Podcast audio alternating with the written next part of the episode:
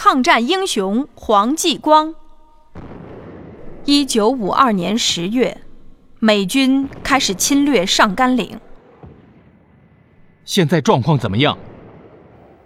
参谋长，山顶、山下各有一个敌人的集团火力点，我们的志愿军受到了压制，不能前进。必须炸掉它！六连去，同时组织爆破组。参谋长，很多将士牺牲了，现在我们怎么办？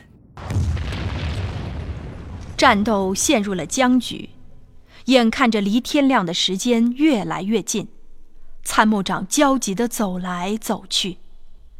这时候，一个年轻人站了出来：“现在离天亮只有四十分钟了，如果我们不拿下零号阵地，就等于没有按计划完成战斗任务，整个反击战的胜利就会受到影响。”参谋长，请把任务交给我吧，只要我有一口气在。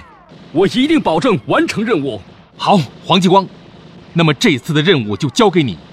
现在我任命你为第六连第六班代理班长，一定要完成任务。是。黄继光小心地匍匐前进着，他心里不停地对自己说：“只能成功，只能成功，一定要圆满完成任务。我一定不能倒下，就埋在这里。”黄继光点燃了引线，但是他发现只炸毁了一点。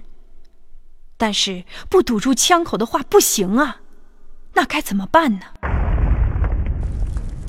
这些喷火舌的枪口怎么也堵不住，但是现在只炸毁了一点点，要怎么才能堵住这些枪口？黄继光知道，如果堵不住，后面的部队就无法向前。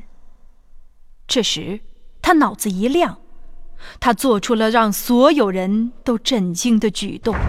我爱你，我的祖国！